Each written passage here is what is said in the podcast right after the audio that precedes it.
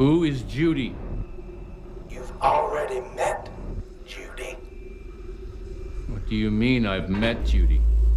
Richard, this is Judy Swain from the Happy Helping Hands organization. I'm little Nicky's case manager. Charmed, I'm sure. Mm. Shall we?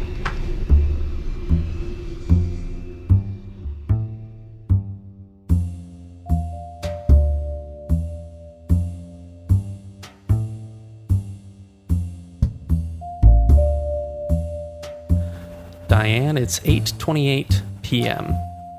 Hello, and welcome to another episode of Twin Peaks Peaks. My name is Ashley Brandt. My name is Matthew Olson, and joining us this week yet again, I think four-time guest Scott Benson. Yeah, Hi, of, uh, everyone.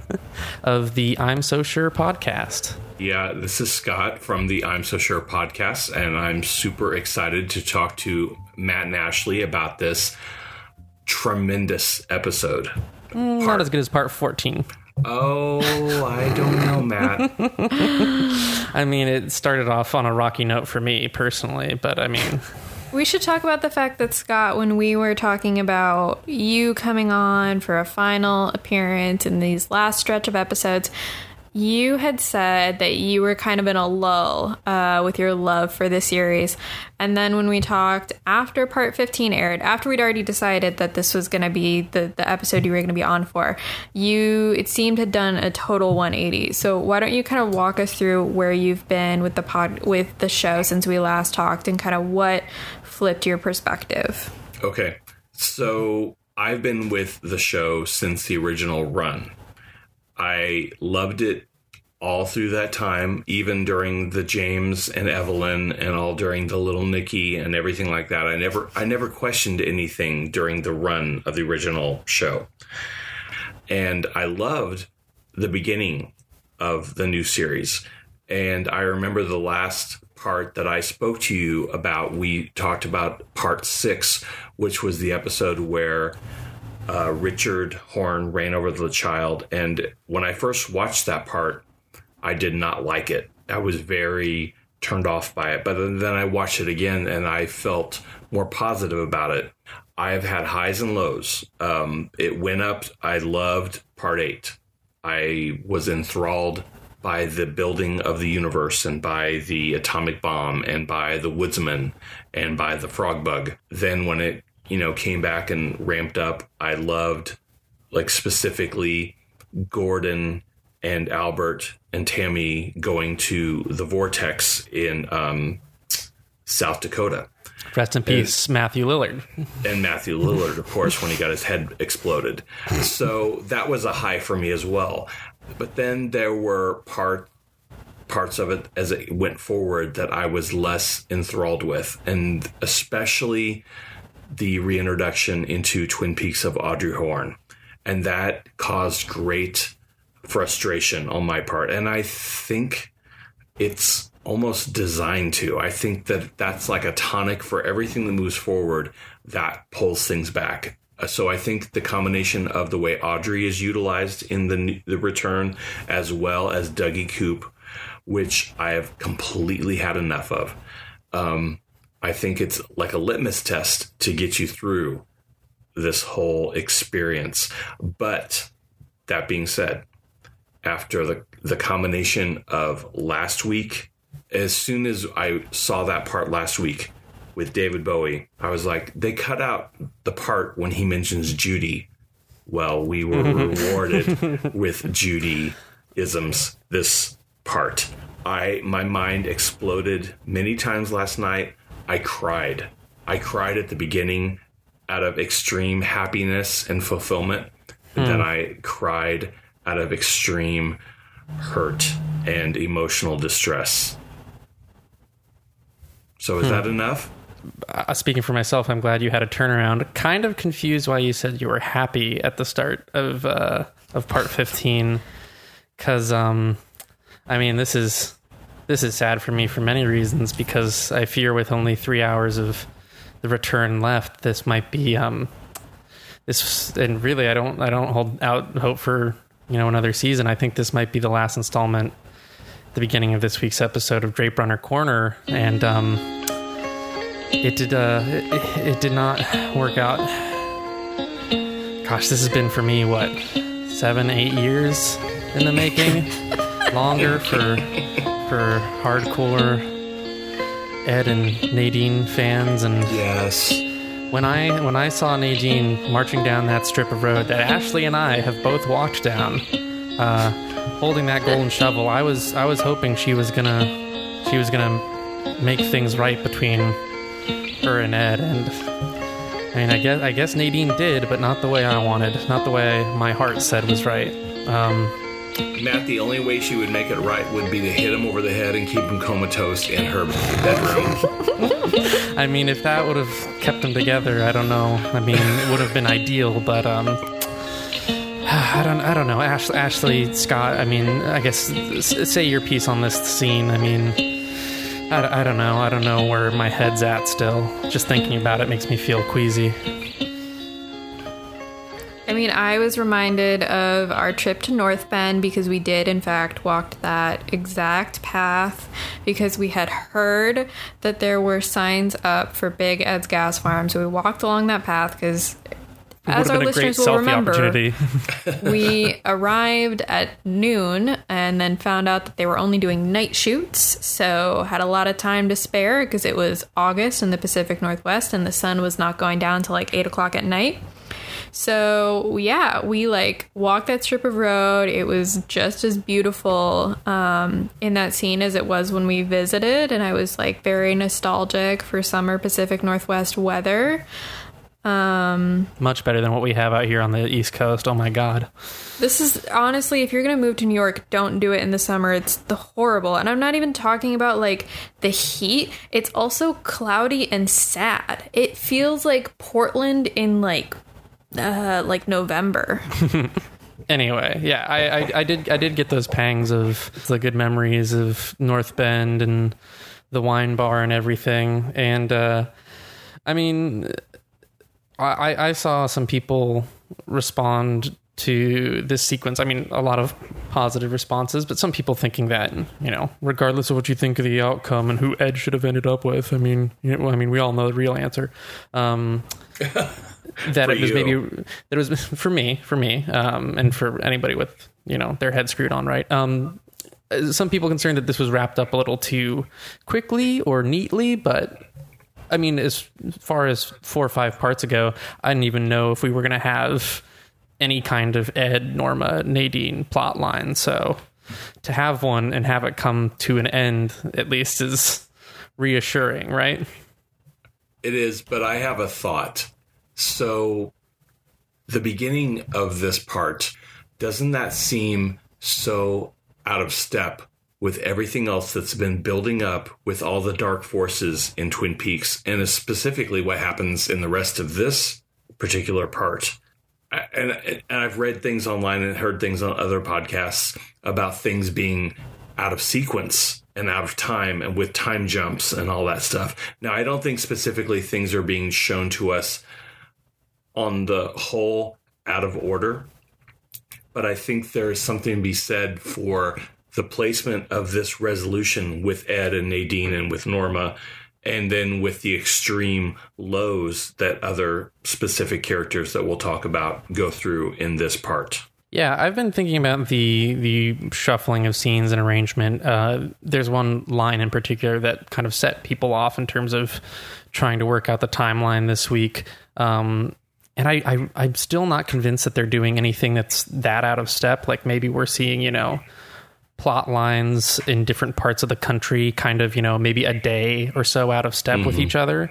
Um, but when it comes to how this was written and then how you imagine it must have been edited by Duwayne Dunham and everybody else in the editing room trying to, you know, carve out hour long chunks that feel uh, significant. Yeah, it, it feels like arranging, you know, sensible tones with one another within these hour chunks. So yeah, you you start out with an extremely happy sequence, and then later on this episode in the town of Twin Peaks, we get something that's um, sad on many levels. Uh, I, I, I I think that's maybe what they're going for more than I don't know saying like maybe this Ed thing should have played out otherwise like three hours earlier, and then they just delayed it to to mess with us. I don't think they're doing that. Yeah, it seems like the logical progression of the return would be to sprinkle in some of these elements of the plot that are now showing up so late in the run and they're showing up an hour 14 15 16 I, i'm sure there's going to be new elements we're going to be seeing up until the hour before the show is over.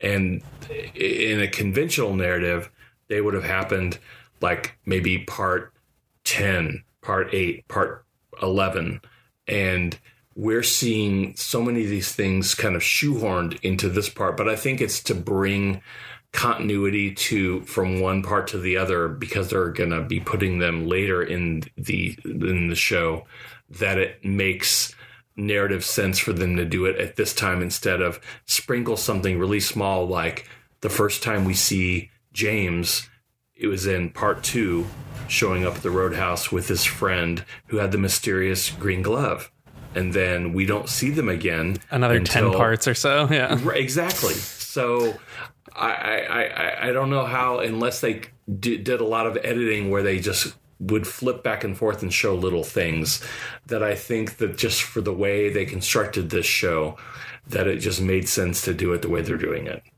Ashley, you put an interesting question in our notes document, which is Does this feel like the fourth season of Arrested Development? And I think I know what you're onto, but could you expand on what you mean by that exactly? Yeah, I was just thinking this is probably as good a time as any to pose this question to the group. Uh, just because as I was watching last night, there's this sense of kind of viewer satisfaction or things are picking up pace. And I think that's been true of part 14 as well as part, part 15. And it seems like things are starting to come together. Um, in some surprising ways. And I just wonder if we are going to look back and if the beginning and midpoints of the return are going to drag.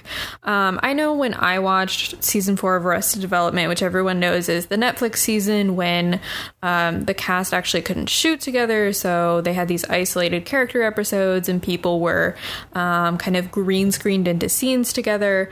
Um, originally, when I watched it, I was like, I didn't hate it right away. I was just such a fan of the show that I was like happy to have something. But looking back, it's definitely um, not a very strong season, particularly in the beginning when it's dragging and it's setting up so much that doesn't pay off until 10 episodes later. And I just wonder if we're going to look back and kind of feel the same thing about the return. And I don't think personally I'm not going to be able to figure that out until the return is already aired and I start watching it again. Yeah, one of the thornier things about that for me is like the the fourth season of that show was you know preceded by a lot of talk about how they weren't able to uh, get the cast together. And they like preemptively tried to cover their asses by getting everybody prepared for the idea that it was going to be structured differently and that we were going to mainly stick with a different character each episode. Um, which was i mean smart in terms of their initial reception because by selling it like it was a big idea that they came up with and it was a cool experiment they were trying i think they got people they got audiences on their side a little bit more. But when you go back you know there's a lot of arrested development both the netflix season and the original three seasons that hasn't aged well at all. But like Oh yeah, that's even- a whole other conversation. even episodes that don't quite work, you get the whole ensemble cast there, which is super important for that show. And with Twin Peaks, it's not as though uh, you know th- there were for for most of the actors in this. Um, there wasn't any question of them having other projects that would have gotten in the way. For some, there's that question, like Laura Dern or Naomi Watts you could argue for some of the bigger names that come in and do smaller roles that would have been a uh, a concern but it wasn't like not only did they not get out ahead of it and be like expect something that's not structured like the old twin peaks because well, they did they did say it was going to be a, a 18 hour movie, but they didn't say that it was going to be an 18 hour movie where the third act was going to be really heavily weighted and pacey. yeah i guess the 18 hour movie thing is maybe hedging a bit, but it doesn't seem nearly so to my memory is of the lead up to the rest development like calculated in trying to set expectations. But i mean i even parroted the 18 hour movie thing when we were talking about it dragging before. But when i saw that question in the um, in the notes document i was thinking like do i feel like this show was like the fourth season of Arrested Development was written around availability, and it's like no, they purposefully, you know, they for bringing back Twin Peaks, they could have basically for any of these people had carte blanche and bringing them onto the show and having them do whatever, uh, and instead they purposely, you know. Threw our characters to three different corners of the United States and said, "Hey, we're just going to let this play out, and we're going to have whole scenes of Kyle MacLachlan eating chocolate cake, and we're going to hit that 18 hour mark." So it, it definitely, for me, feels at least more purposeful than the kind of slapshod, hacked together construction of Arrested Development season four. Can I just say, I think that what we're talking about here is completely constructed through the editing of the way we're seeing this project presented. I don't think that there were really particularly, not that I know, um, any limita- any limitations by certain people being available at specific times. I think that this is exactly they shot everything that was written and everything that David Lynch and Mark Frost wanted. And I think what's been put together has been shuffled around into an order to fit into specific parts to be spread out over 18 hours.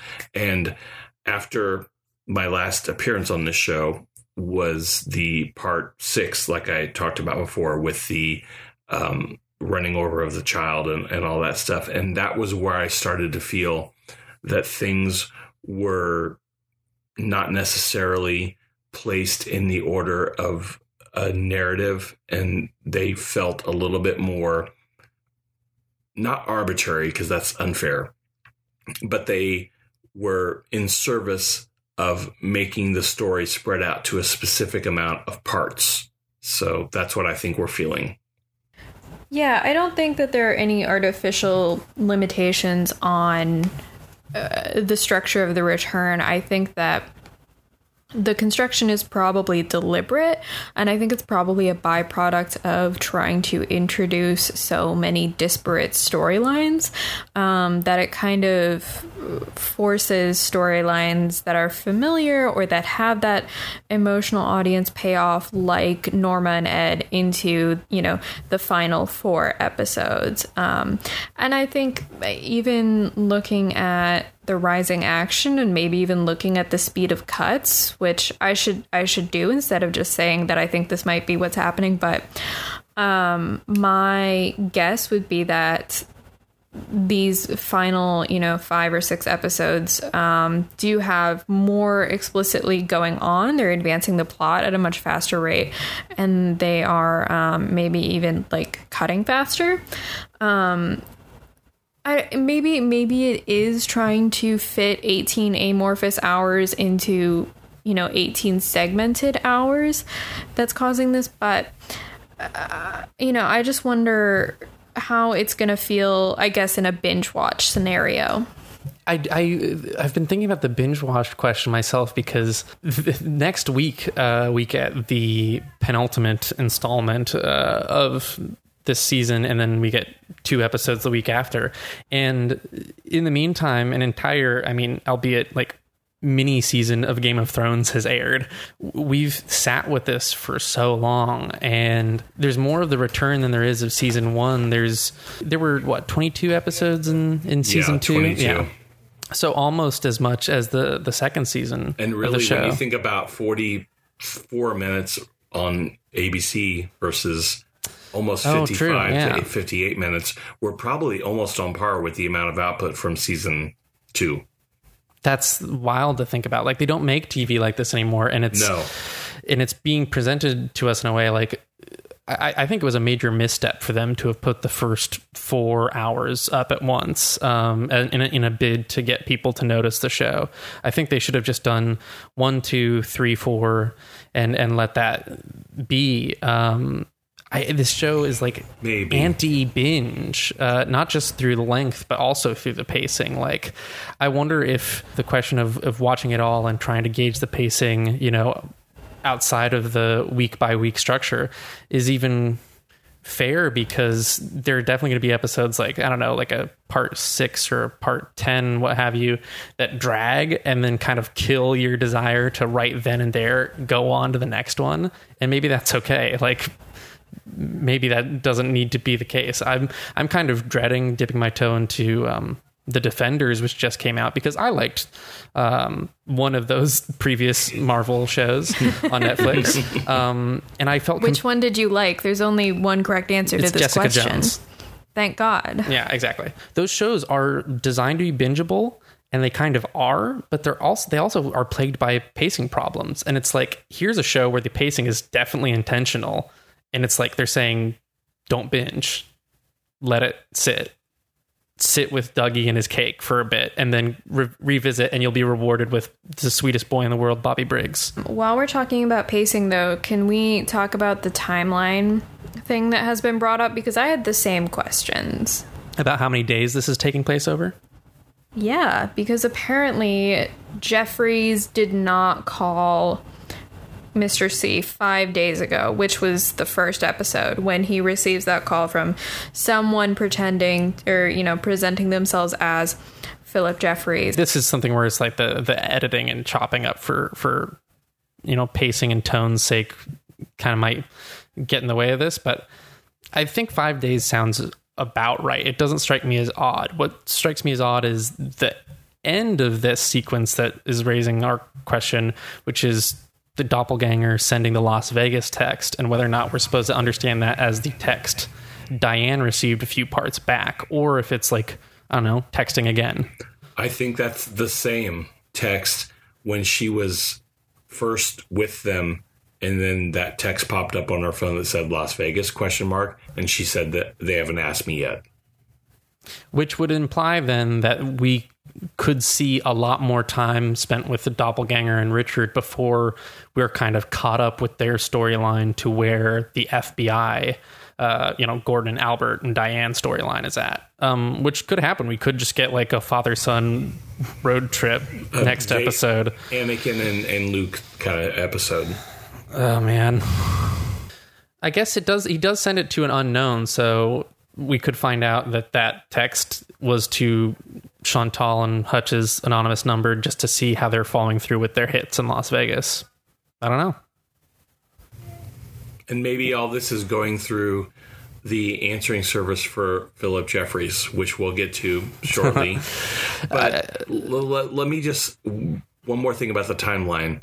The part from last week when um, Bobby showed up at the at the double R and sat with Ed and Nadine or Ed and Norma. Sorry, didn't mean to raise your your Draper under corner um, excitement there, but he said they found something from his dad that day, and so there's this time discrepancy, which is hard to shake, and I'm not sure if that happened the same day as with the shootout that Steven and um, Becky and Gersten they were involved with, um, and then having getting the family meeting with the Briggses together. But then the next night, then Bobby shows up there, and then uh, Shelly is not there because she's Yeah. doing whatever she's doing. So there's there is some weirdness going on here, and Maybe this is just fanboyish of me to, to to wave it away, but it's just like it doesn't it doesn't concern me too much until we see until we see something that actually like we can't like track. So, but that was one thing that did weigh on me when it was like switching the times there. And that was troublesome for me. And I'm willing to give this show a whole lot of latitude. But that was very strange for me. I just have to put that out there.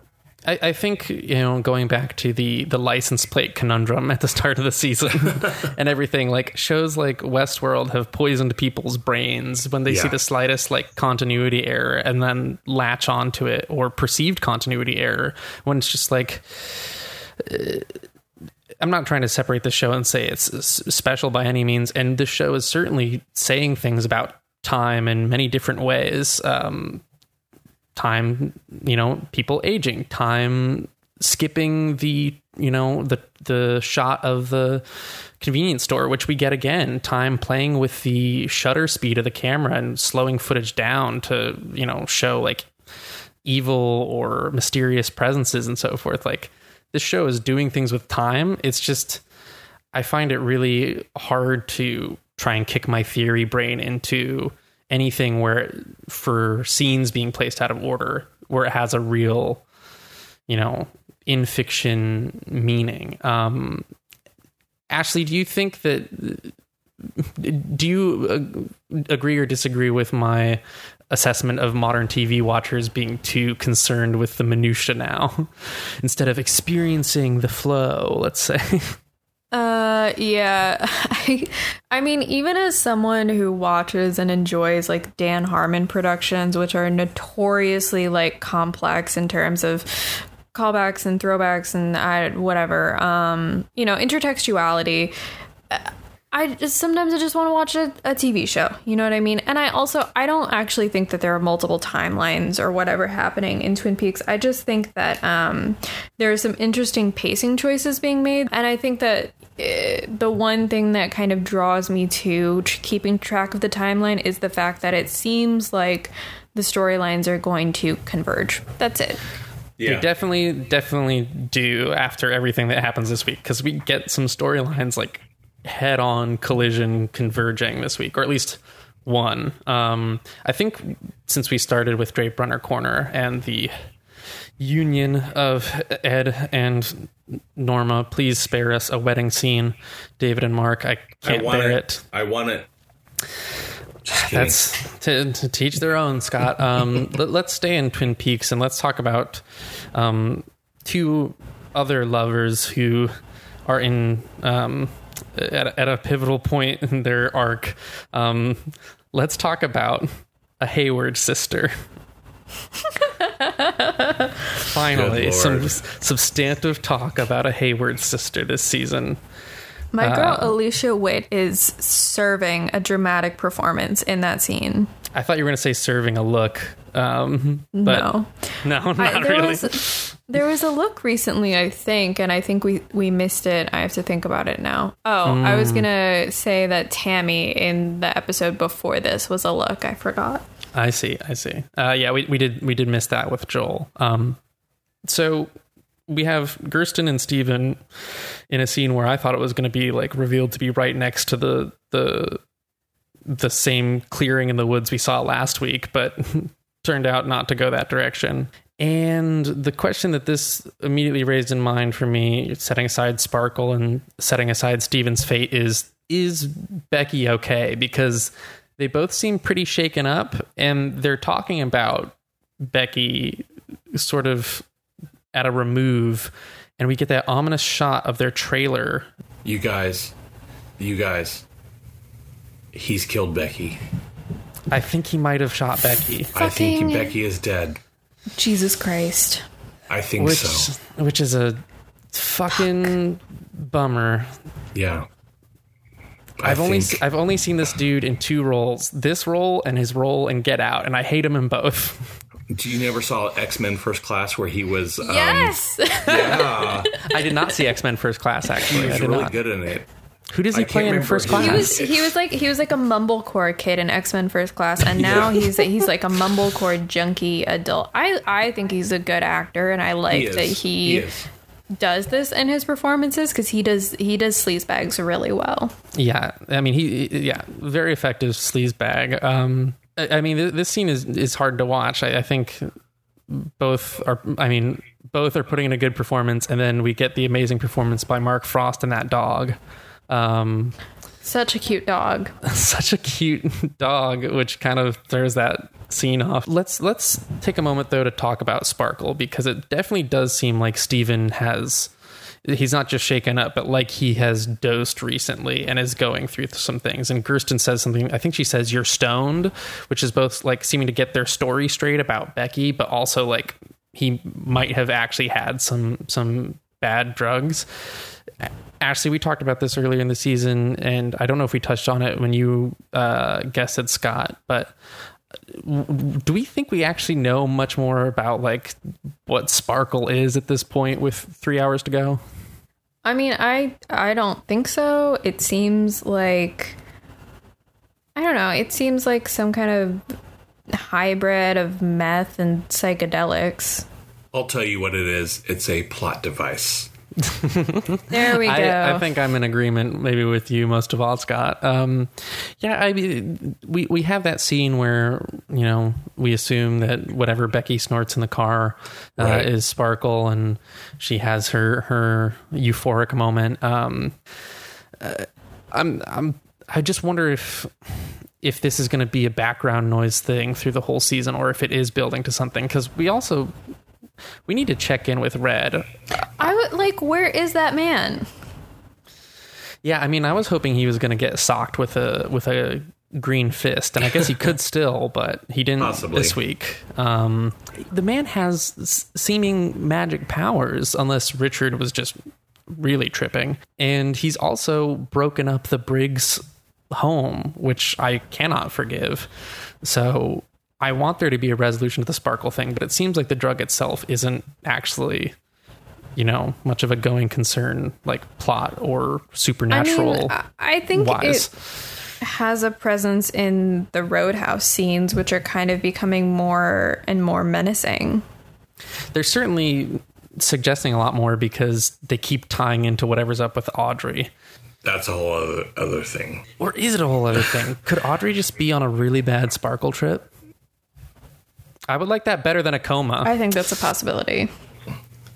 I think that everything with Sparkle is kind of just a metaphor for how dark and bad things are in Twin Peaks overall because it's affecting characters and lives that are not of people that take recreational drugs. Um, I will say we gotta we gotta we gotta have our Hayward moment though, uh, in full.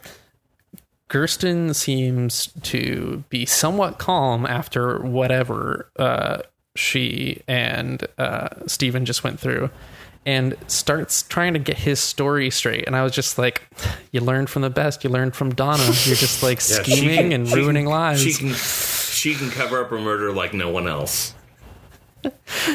Yeah, I'm sure. I'm sure at one point Donna took Gersten aside and was like, "Okay, so this one time James and I did this thing that resulted in Dr. Jacoby getting attacked by a stranger and then having a heart attack. It was wild.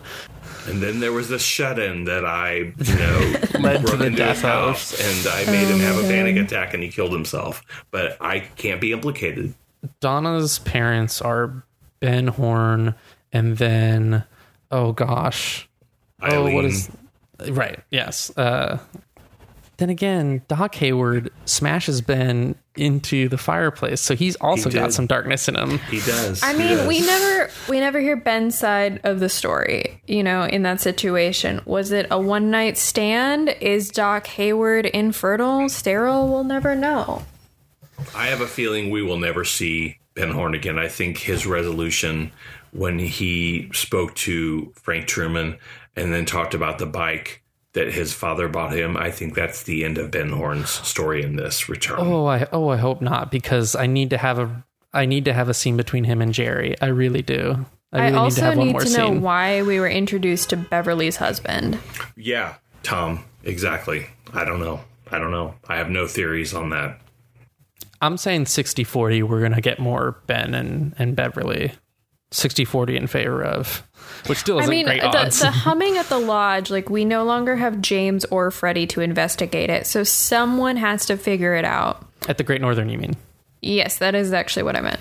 did you did you guys think did you have a similarity in feeling to the um, European pilot ending with the um, rushed resolution with uh, Bob down in the boiler room at the hospital being like the same place as where James was at the Great Northern? I think I saw that that like parallel mentioned somewhere online. Um It sure feels like it. And also, there's that similar ringing sound in those scenes in the original um, Oh. European pilot, as well as now that same sound, that high pitched ringing sound, was also utilized in Cooper's Dream in um, part two. Yeah, so that's a carryover thematically. Yeah, or rather, episode two to to episode Yes. two. Yeah, Um, Sorry, episode two, the original series. I, I I definitely think we have to find out what the humming is, or at least have it lead to something. Because James investigates it and it doesn't go anywhere. And speaking of James, to move right along, Just you. let's talk I. about.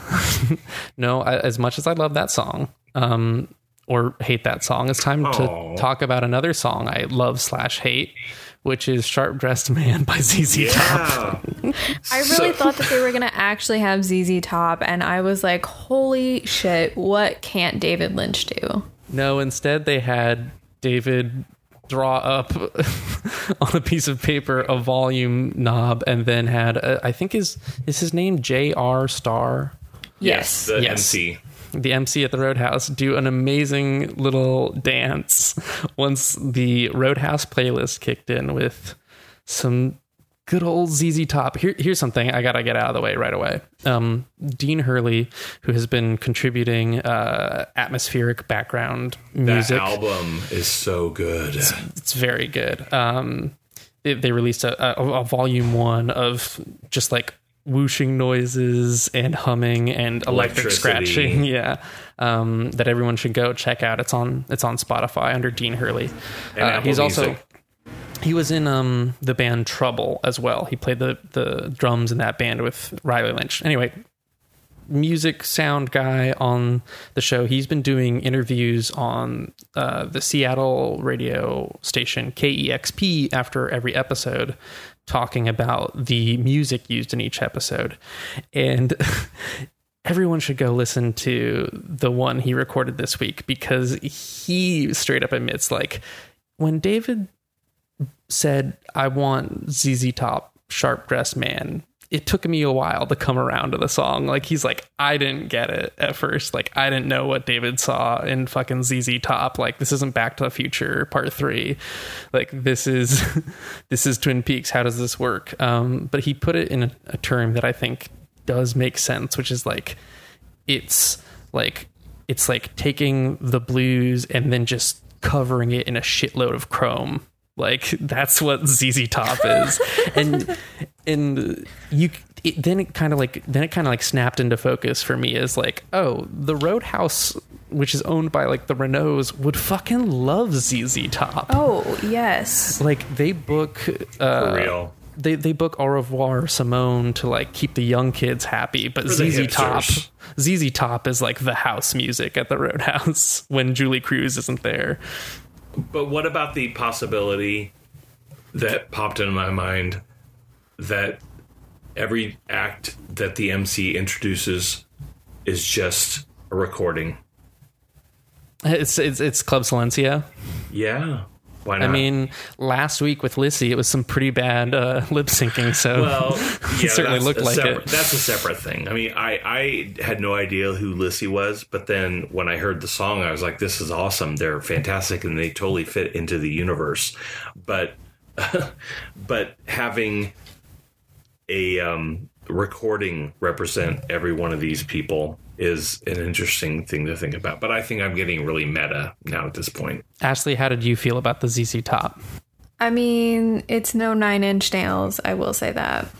Or James Hurley. Or It's James no Hurley? James Hurley. And this scene definitively proved that James is not cool. James does not know how to talk to a woman, does not know not Especially to a married shout woman. across her husband to try to get her attention. He's And a little um, slower now.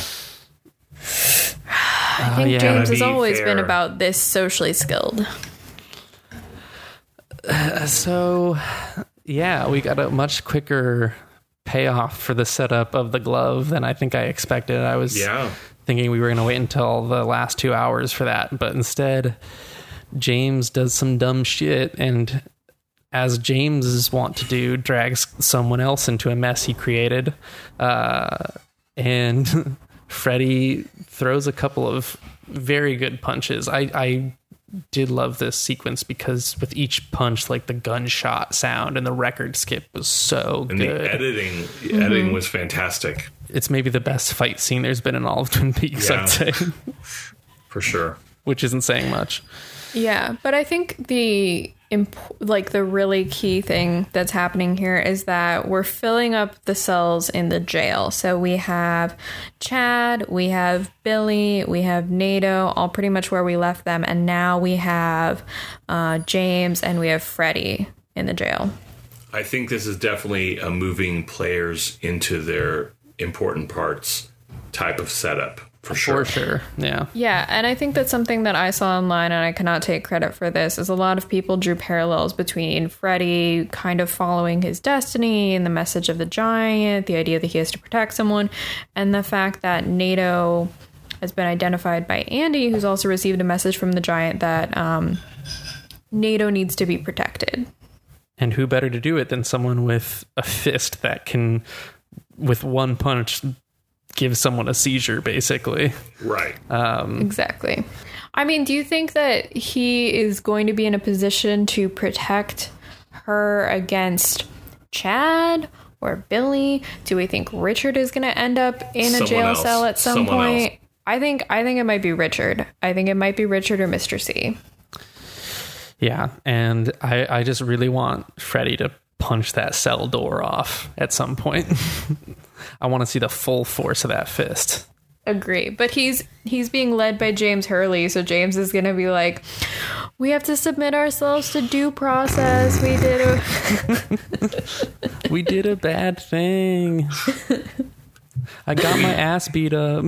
victim's restitution. Can we jump now to what I have on my Showtime on screen, which is Las Vegas? Um, we've been doing we've been doing place by place, but I think maybe we should save the rest of this Twin Peaks arc for the rest the end of this Yes. episode because it's all yeah, let's yeah. do that. heavy stuff. So let's go to let's go to Las Vegas, I guess. I'm talking about Duncan Todd specifically and Roger. Are you talking about a a particular freeze frame? I have a freeze frame on my screen, which is epic. Rest in peace, Patrick Fischler. His head got Yes. exploded in a particularly comical way. That was fantastic. when uh, when the doppelganger shot uh, Hastings' wife, uh, forgive me, I cannot remember uh, her name Phyllis. off the top. Phyllis, yes, thank you. Uh, shot Philip, Phyllis Hastings in what was that? Part three, part four, Three. and there was that strange kind of glitch effect overlaid uh, with the gunshot. People are like, "What does this mean? What's the special significance?" And I think it's just for style's sake because you don't you don't make an effect like how Patrick Fischler's Mr. Todd goes out without having it be totally intentional these days. Right. And I was again. I watched this in a public place, the same bar um, as I did last week. Which, by the way, if you're wondering, yes, the bird call guy did return. yes. Yes. He was more annoying this week. I'm not going back. Billy um, question mark? Yeah. so that shot got the maybe the biggest audible reaction of the whole room that night because it just looks so fake and gory and like almost scanners esque. You know what's really funny is I'm looking at it here, and it was something that I've heard about on like a, podcast from months ago, talking about um, Duncan Todd, and they were like, he never leaves his office. Does he stay in that space all the time? Does he have legs? And I'm literally looking on a freeze frame of Chantal shooting Roger, and Duncan Todd's already got his head blown up in the background.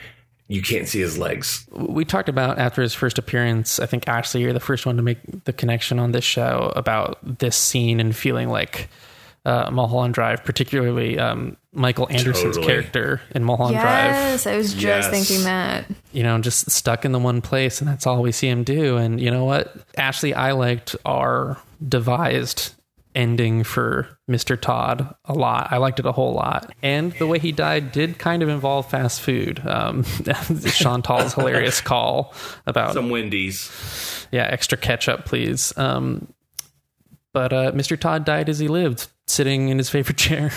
Should we talk about the other thing happening in Vegas this week, or do we need to talk more about the the fast food scene? Because I loved it, but I mean, it's clearly just Tim Roth and Jennifer Jason Lee having a lot of fun. Yeah, let's talk van. about Tim Roth and Jennifer Jason Lee. I mean, they are, Hamming it up. It's great. but they seem are they on the surface they're superfluous to Twin Peaks, but I think that what they bring to this is so much needed gravitas to the um um like the the the the, the henchmen and the hired help and stuff like that but they bring way more to it because of their backgrounds as actors and i think that they really contribute a lot to making real menace and real threat to all of these threads that they're involved in While also being hilarious. I'm never going to get Tim Roth in his hutch voice saying, fuck him in the ass out of my head ever. It's an all time great line delivery in Twin Yeah. Peaks. Someone on Reddit this week posted the question, okay, is are those scenes like a Tarantino homage? And phrase like that, it's just so obvious. The Yeah. char- like the choice of actors, the assassins, the fast food, the dialogue. And I love it. It's like David's little take on Tarantino, and we can talk about the good and the bad in Tarantino uh, any day. But I think certainly Tim Roth and Jennifer Jason Lee are two of the better parts of Tar- Tarantino works. Oh, for sure. Yeah. So uh, I'm I'm glad we touched on them because it's a, it's a great thing. Just like the the Mormon throwaway scene from the other week, I would not have this show without it. Yeah. And then we get some more Kyle eating cake. Let's like save Dougie for a second because we also have to talk about the fact that the Las Vegas FBI has the wrong oh, Joneses. I almost oh. forgot. You're and so right. stan stan from Mad, mad men love j.r ferguson he's fantastic on this Forgot about him. I feel so bad about forgetting about these FBI agents because I did want to see more of this dysfunction in the Vegas FBI oh, office. Oh yeah, that could be its own show. Really, I don't know who would watch it, but it could be its own show.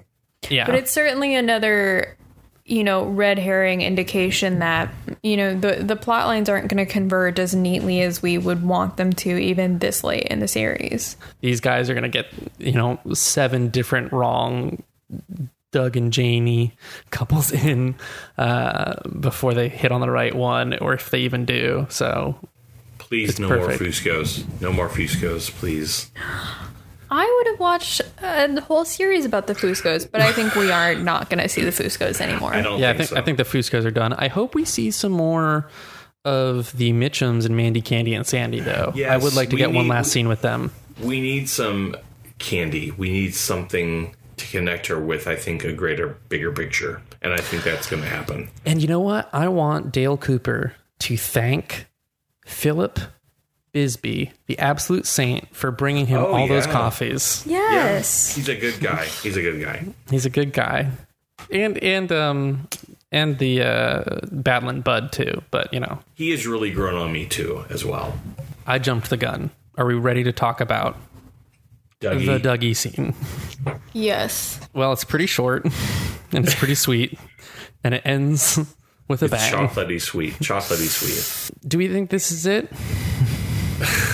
I think it might be because we've been teasing the importance of electricity for so long.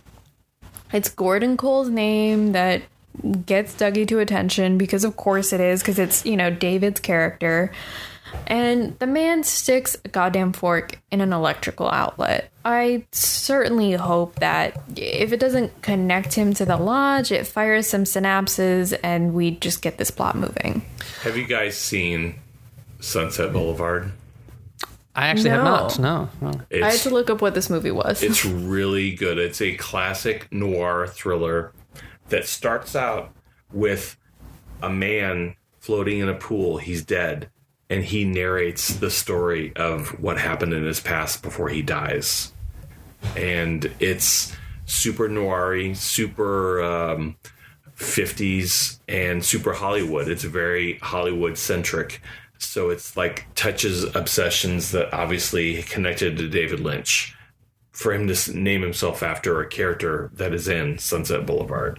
So I thought that touch uh, of actually, I, I recognized that footage right away. Uh, and when they said Gordon Cole, my mind blew up before um, Kyle MacLachlan had a reaction on his face. I, I, I can't I can't let this slide, but I think maybe the punching at the remote while chewing the cake was some of the best Dougie acting. Um, Oh, yeah. Kyle has done so far. It was I just loved watching the kind of the you know impulse of like there's a remote here.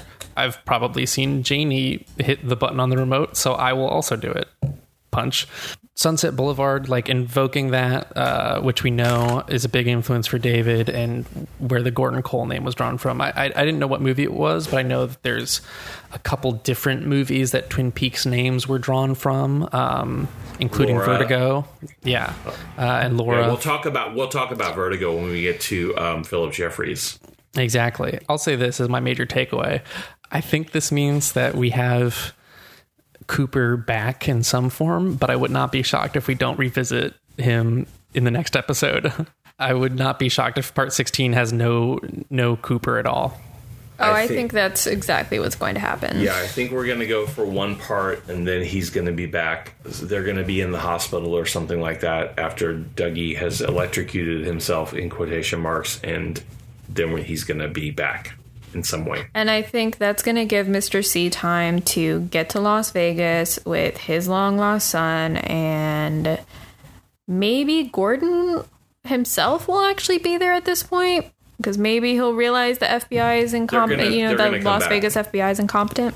I have an odd feeling that we're not going to get the FBI or the doppelganger in Vegas. What? I have a feeling that we're going to have them converge on Twin Peaks faster and have Cooper trying to if I if I was a betting man, I'd say Cooper knows himself in Vegas to get his ass over to Twin Peaks.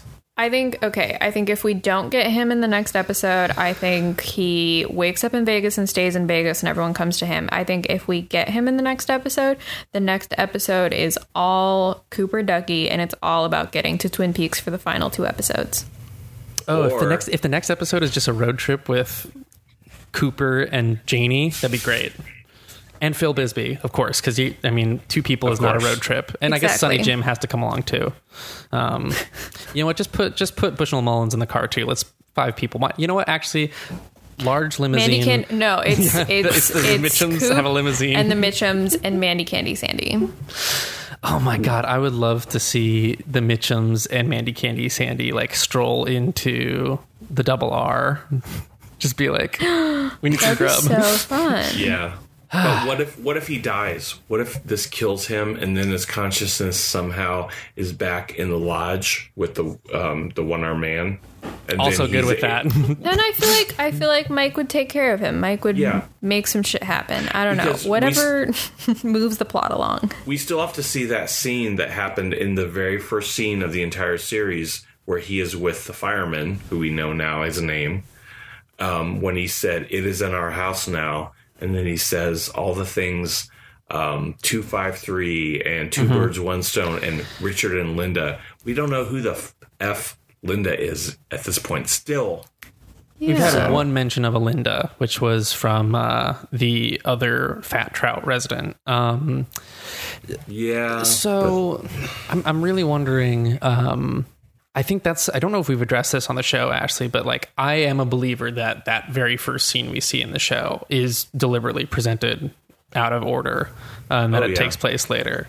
Um, Yeah. But I also wonder if we're even going to advance the plot to the point where we know where that meeting between Cooper and the fireman slots in. Maybe it'll be next episode. Maybe we will get right up until the point where we would see that exchange. I don't know. What do you think? Um, I I mean, yeah, I think it's probably out of order. I don't know if we're gonna see the lead up to it. I think that might be actually too easy, considering the number of kind of red herrings that we've already been presented with. Hmm. We'll see. We'll see what the next episode has in store. If it's a Cooper road trip from Vegas to the northeastern corner of Washington, I'm I'm all for it. Of course, Dirty, you know. dirty coup. Oh, oh, you want you want the you want the father son road trip? Yeah, absolutely. I'm not so sure. I do think we should talk about what uh, the connection between this scene and the room above the convenience store, aka the Dutchman's. Yes. Because electricity is a key player, as we have been saying all along. That's Um, where it starts. Yeah, al- along the highway. Because Mr. C goes to the Dutchman's, which we know is actually the gas station that we saw in part eight. Um, the woodsmen are there. They go up these stairs. They kind of disappear. Um, and then we are in the room ab- above the convenience store that we saw in Fire Walk with Me. Same wallpaper. At which point, Mr. C says he's looking for Philip Jeffries. So even though to get to Philip Jeffries we end up in a different place, I think we can definitively say that the room above, above the convenience store and the Dutchman's are one and the same.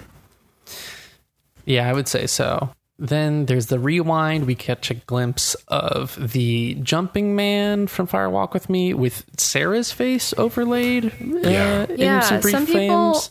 are also saying they saw Leland's face. I didn't really see Leland's face, but I could I could believe it. Yeah, it's a little hard to tell with the streaming quality. You know, as good as it is from Showtime, it's kind of hard to stop and, and get a real good look. Just like a, a whole boatload of Fire Walk with Me imagery. By the time the doppelganger walks to the motel courtyard, I think it has been positively identified as the same one that was used um, as the Teresa uh, Banks. mhm, Teresa Blue- Banks Motel. Blue Pine something motel. Yeah, I, and, I uh, can't remember. Yeah. Ashley, do you do you want to say uh, who you think the woman who unlocks Jeffries' door looks like? Let's talk about this. Oh, Sh- she looks like Annie Clark. Noted celesbian Annie Clark. Yeah, Saint Vincent. St. Um, Vincent. This person who looks like Annie Clark opens the door. We enter this motel room. Everybody is on edge in in the uh, the bar I was watching at, uh, but I think everybody's watching is on edge and thinking, okay, did they did they film something with David Bowie? We already know they had someone redub the lines last week, and no, Occam's Razor, they did not film anything with David Bowie.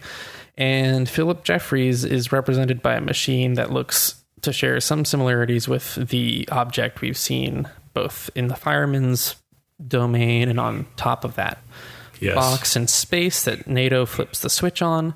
Um, only with like a um, well, I'll just say it because everyone else says it. A like teapot spigot on the side emitting steam, and this is Philip Jeffries now. I, I don't think it's literally him. I think this is some kind of device maybe the real Jeffries is communicating through. I still wonder if this was a big setup on Jeffries' part for the doppelganger, um, part of a larger plot. But I don't think we're going to see David Bowie, and instead we get a scene that's almost entirely about Judy and who the fuck Judy is and who do we think she is. And the best. The best. The best. Yeah, you must have been freaking out. Yes. I would love to talk to someone who has not seen Fire Walk with Me and is watching The Return, and I want to know what the fuck they think is going on. Right. I think anyone who's stuck it out with the return to this point has watched Fire Walk with Me. I You think would there are people out there who have not seen Fire Walk with Me who are watching The Return, and I just want to hear from them. That's what I'm saying. I mean, they do they do show us the clips, the relevant clips from those scenes. Like they, in fact, it feels a little awkward in this one having the flashback inserted to the line about Judy, um, and it. I feel like I noticed the overdubbing and the dissimilarity between the new voice actor's voice and David Bowie's strained, strange American accent in Fire Walk with Me much more. I felt like I was listening for it, and I definitely heard like this is not the same guy uh, doing Yeah. the voice here. Well, and if you if you look um, at the Fire Walk with Me scene, um, David Bowie's mouth keeps moving after the dialogue has ended, Yes. and that's I think why they use the um, transition that they do. Maybe not as much of a shocking creative success as the evolution of the arm, but um, still some arresting, very David Lynch imagery going on here. And on, but seriously though, who the fuck do we think Judy is? Who is Judy? What are our theories? Okay, some people think it's Naido, and I see literally no reason to believe it's Naido. It's apparently someone Mr. C and or Cooper has already known because uh, Jeffries is kind of equating the two of them as one person. Unless Naido turns out to be someone we already know, uh, just in another form. It's a possibility, I guess. I yeah, I will accept that possibility. I saw an interesting theory. I take no credit, um, but that given the invocation of classic film this episode, that maybe we should be thinking about famous Judys, and that when you think along that line, you get to Judy Garland, and that given Garland Briggs's outsized importance to this season, it could be a reference to Briggs, like a code name or something, which I could see. I, I don't feel like I'm convinced by that line of reasoning, but it holds up to some scrutiny. Remember when um, Windom Earle got Garland and shot him up with haloperidol and questioned him? Then he got back. He got back to the police station. They were talking to him and they called him Garland, and he goes, "Garland, strange name, Judy Garland." Does he really say that? He says that. So let me talk about that. Oh. That's one theory I have. I have another theory too, and it's one of the oldest theories in Twin Peaks lore. Lay it Okay. on us. I'll lay it on you. So, Laura Palmer, Judy. Laura Palmer had a double on Twin Peaks. It was her cousin Madeline. In the movie Vertigo by Alfred Hitchcock, there was a woman that was a beautiful woman that Jimmy Stewart was protecting and fell in love with. She died. And then shortly after, he met a woman that looked just like her, except she had brown hair, and her name was Judy. I think that Laura is Judy. I think I buy that one a lot more, if only because Judy Garland is almost like a dumb joke, and having the substantive Hitchcock Vertigo reference is cooler. Um, and we still need to bring Laura into the story in a substantive way, other than in a gold orb and a brief appearance in the Red Room. So I'm not saying I swear to that, that that's like my end all be all theory. But when I was watching last night, all that could go, all that went through my head was Vertigo, Laura, Judy, because it's not going to be Josie. I don't think it's going to be Naido. And the only outlying possibility is Garland Briggs and having the whole Judy and Judy Garland connection with Garland Briggs, but that's extremely fringe. Yeah. Uh, let's, the three of us, each name our most outlandish guess as to who Judy could be, just to cover the bases. And, and, and I will start. I, I will say it has to be a character that has appeared on Twin Peaks before who could be Judy. So, so, but the most outlandish guess you can do. And my guess is, um, ho- hold on. Sorry. I, I had it for a second. Beulah. Don't set us up with a bit and then and then just drop the ball? No, okay, I got it. I got it. I got it. My guess is the child services worker played by Molly Shannon, who uh, is the one to telling about um about uh, little Nicky to She was Andy Judy, and Judy Swain. Judy Swain. Is that actually her character's name? That's her character's name, Judy No, Swain. are from you the fucking Happy kidding me? Hands, From the Happy Stop. Hands Agency. I Happy did not- Helping Hands. Hand to God, I- I- happy helping hand to God. I completely swear. Please tell the listeners at home, Scott and Ashley. I'm I'm telling you both. I'm not making this up. I did not know that was her name on the show, and I was gonna say Little Nicky at first, and I was like, wait a minute, didn't an SNL cast member pop up as the She did.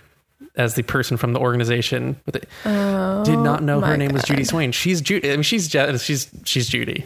She's I Judy. didn't, I, I didn't. I didn't look her up, but I. I, I would say ninety five percent. Her character's name is Judy Swain. No, no, no. It's it's. it's I, I looked it up. I typed it in. Judy Swain Okay. is the See? is the name of Look the how character. good I am. Wow. this is why we have you back. Yes, thank you, Um, Judy I, Swain. yes, I did not. I did not mean, mean- that to be a big joke, but the Hey. bit is over because you solved the mystery. Yeah, I guess. Yeah, it's over. You got it. It would be kind of sick. I just, I mean, Molly Shannon did pop up on the latest Wet Hot, so you know, I She's love doing Molly things. Shannon. Truly. Um, so, d- did we cover the fact that Mr. C walks through what appears to be the um, the parking lot for the motel in Fire Walk with Me? we didn't touch on it much more than saying like it's the same location. Uh, do you have any other thoughts on that correspondence? No, I just didn't catch it at first. Um, but I think it's interesting that it is, if it is the same place, it says decrepit. I mean, obviously it's not the same place because it has some kind of teapot with David Bowie's voice in it. But there's like dirt on the ground. It's very spooky. Um, and it's a place that we've previously connected with lodge-like activity.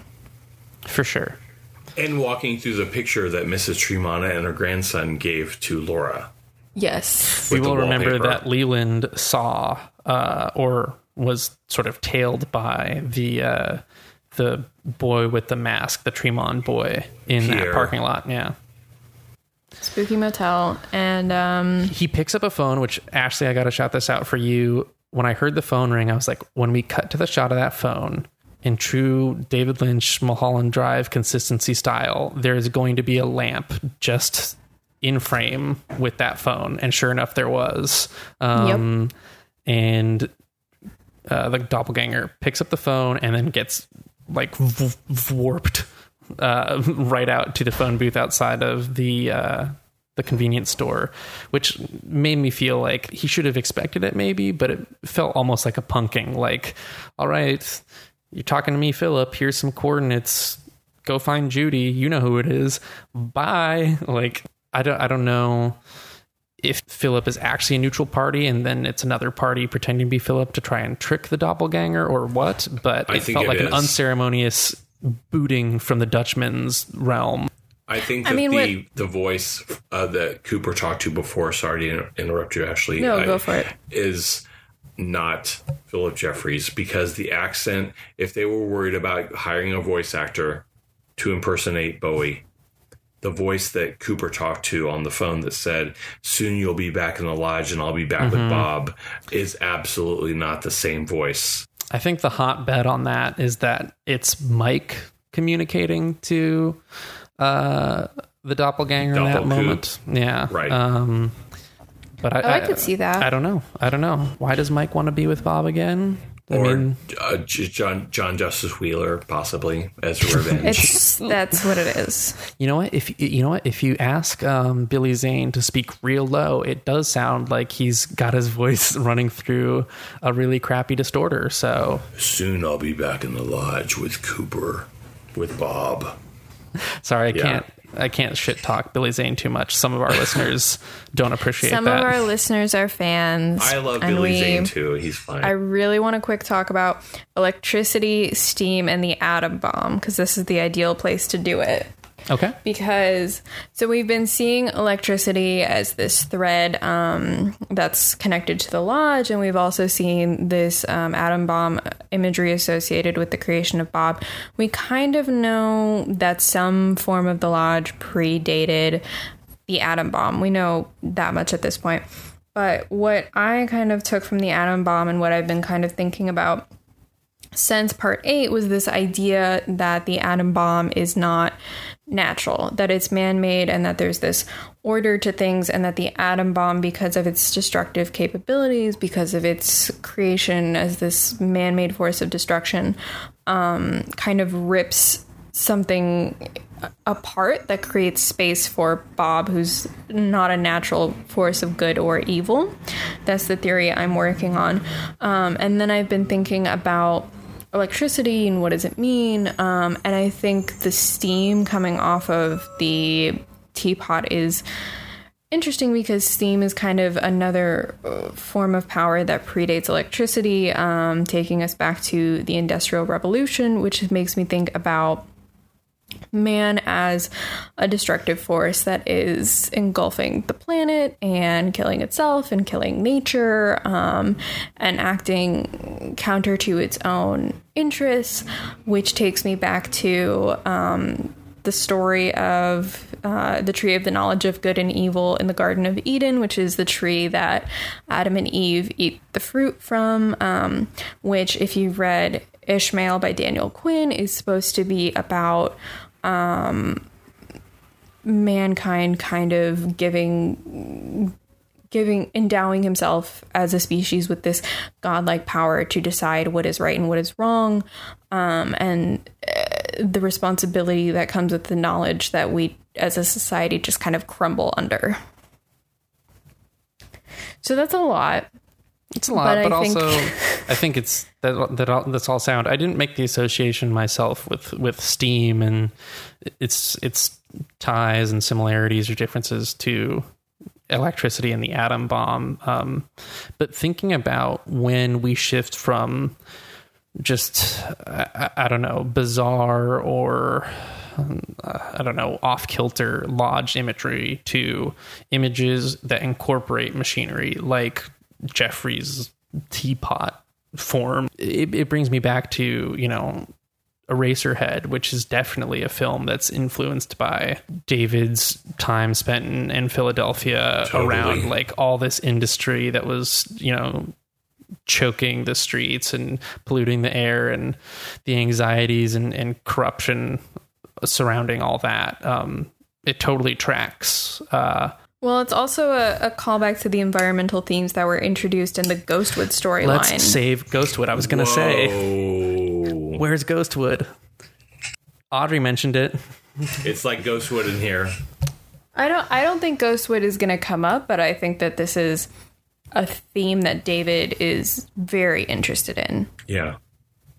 And I think that this is like the macrocosmic kind of reckoning of man's impact on the environment, man's destructive force on itself, and the way that man has elevated himself to this image of a of a god irresponsibly, kind of. And that's I think where Bob comes in and why Bob disrupts kind of the seeming natural order of things. And the creation of tulpas to maybe possibly take the blame for other people's other parties' desires and place it onto a different party. Yeah, this is a kind of a, a mental barrier scapegoat to reckoning with that. Um, yeah Right. With that destruction. yeah just yeah the splitting of the of the self under that kind of uh, moral weight people are reading a lot into Philip, you know, identifying the doppelgangers, you know, like, oh, so you are Cooper um, in this episode. And, uh, you know, I'm still operating on the, I don't think strict good versus evil entirely division between the two Coopers, but um, to acknowledge that the doppelganger is, while a divided or, or a corrupted, you know, version of what we think of as Dale Cooper, you know, from the original show, uh, is valid. He's still he's also Cooper. He looks like Cooper. He he, you know, has has, smarts. All these things. Like, I, I wonder if in the last three hours we're going to reckon more with you know Cooper, the doppelganger, being a father and if not how that works, like what the impact of it is, you know, are we going to find out at all what it meant for Audrey Horne to have given birth to Richard and perhaps having thought it was the Dale Cooper the whole time? Because it doesn't matter that it's this doppelganger guy, in essence, if for 25 years you had no idea. Like, It is it is it is him. It is him, but it's the polar opposite of his moral ground. yeah. but i think that in terms of uh, kind of the return interrogating or problematizing or deconstructing our notion of identity i think that when jeffries is making that comment in that scene he's kind of affirming you have Cooper's memories. And I think that memory is to a huge extent what informs our understanding of identity because we are so focused on kind of a linear narrative and creating that for ourselves and kind of uh, post constructing that post factum over our memories to give ourselves this sense of an overarching story or cohesion. So I think that linking identity to memory in that moment, um, as literal as it is, is still really significant on um, that kind of thematic level. It's potent because you know if if you can have the memories and then overlay a totally different set of morals, you know all the rules of good society are thrown out the window. Right. And there's also like the matter of legal identity. There's the matter of his fingerprints matching his social security. Like he has the legal markings of Cooper. Yeah, if anything, the only thing that says that this isn't a valid Dale Cooper is the fact that the ring finger is transposed. It's the most X Filesy, this is not the right person thing about the whole situation. Because Cooper could Yeah. have just snapped and started acting this way. That's the thing that's the most troubling about the concept of doppelgangers, especially as we get this deep into the return, is that you can kind of see how there would be elements of the real Cooper. Maybe it's just, maybe maybe this is the way I'm interpreting it, but maybe there are bad aspects to his real personality that are being blown up and being, you know, personified into this reality that the in, under normal circum, circumstances that that would never happen with Dale Cooper, but because of this situation, they're coming to the forefront. Right. And I think that there are two interesting takes on that. One being the kind of more abstract thing that I was just arguing for, which is the idea of the doppelganger as this culmination of the God man, the kind of force that forces its will upon the world, which I think we've seen Mr. C do um, in a variety of instances because he has no real regard for others. Um, but at the same time, then I think about the central story at the heart of Fire Walk with Me and what I like about Twin Peaks and you know the portrayal of um men who abuse women which has been so central to our understanding of Bob our understanding of doppelgangers we've seen so far like Leland as well as the story with Mr. C which we know intersects with Audrey um and I wonder if there's also maybe an argument that that other self could be less on a cosmic scale and more about power structures within society, um, which is something that I'm interested in, especially considering what happened to Becky in this episode and, you know, whether her story is going to get a humanity that's similar to Laura's, especially considering the parallels that were drawn between her and Laura. Yeah. I I really wonder with so little time left if there's going to be any revisiting. I mean, I, I think there's a good chance there will of the of the Palmer family dynamic, uh, because I think what you know put a lot of people off from their first watch of Fire Walk with Me. It's interesting. I just watched um, clips from the very first Twin Peaks festival uh, in North Bend where they showed Fire Walk with Me. And I have to wonder what that audience, you know, seeing the film for the very first time, thought uh, coming right off of just the first two seasons of Twin Peaks. Like the way that film implicates Leland in the abuse of Laura and goes a great length to not absolve him of responsibility. Um, and we think about the one, the one person who we seem to have all but confirmed as um, a victim of abuse at the hands of Cooper's doppelganger, Audrey Horne, and like they teased the relationship between Cooper and Audrey a, a great deal in the show, and it was only because Cooper was a moral, upstanding agent of the FBI who couldn't sleep with an 18 year old uh, that Cooper backed off, but like he clearly shows signs of attraction and basically says as much to Audrey, like, Audrey, you're too young. Um, so for this doppelganger to spring forth from the lodge and then completely abandon those kind of principles, like, I wonder if they're going to draw as straight of a line as I guess I just did between the actions of the doppelganger and the good Cooper uh, and his emotions and intentions. Um, and I wonder if we're going to see that then also revisited with Leland, who's had one very brief but memorable appearance in the new season. I think the lines are going to remain blurry. Um, as far as Leland, I have a theory to how the show is going to end, but we can. You want to save that till the end of this episode? Of, I think I think we have to now. I think you've just set up what's going to Yeah. keep people listening till the end of this All right. episode. Okay. Um, should should we talk about Richard briefly and then move on? Yes.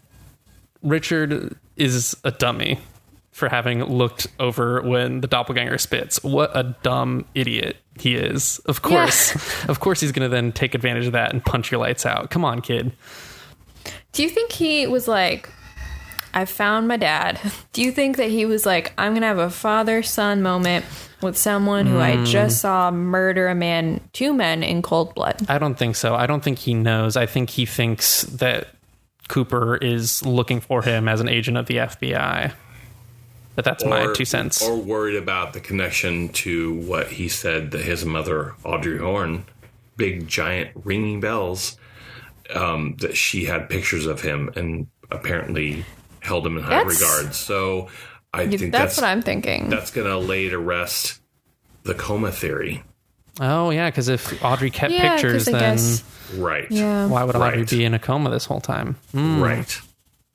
mm-hmm Astute Okay. observation, Scott. Thank you. Take that, coma truthers. Um, I don't. I don't think it's a coma. I really don't. I did the first two weeks, but then after this part, I don't think so. Can we talk about what we think is going on with Audrey? Because I have very little idea. Let's let's do these things slightly out of order. I think we should talk about Audrey and maybe even the Roadhouse scene before we talk about the rest of what happens at the sheriff's department this episode. So Okay. let's Yes. talk about Audrey and Charlie because Yeah. almost nothing happens, and then we we have our attention drawn to the fact that nothing is happening. What is going on? Audrey at least taking some action, but not leaving the house.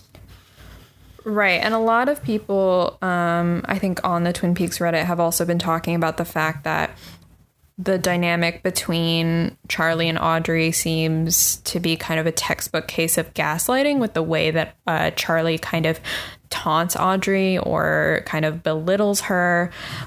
But there's something, there's kind of a turn in this portrayal of their relationship.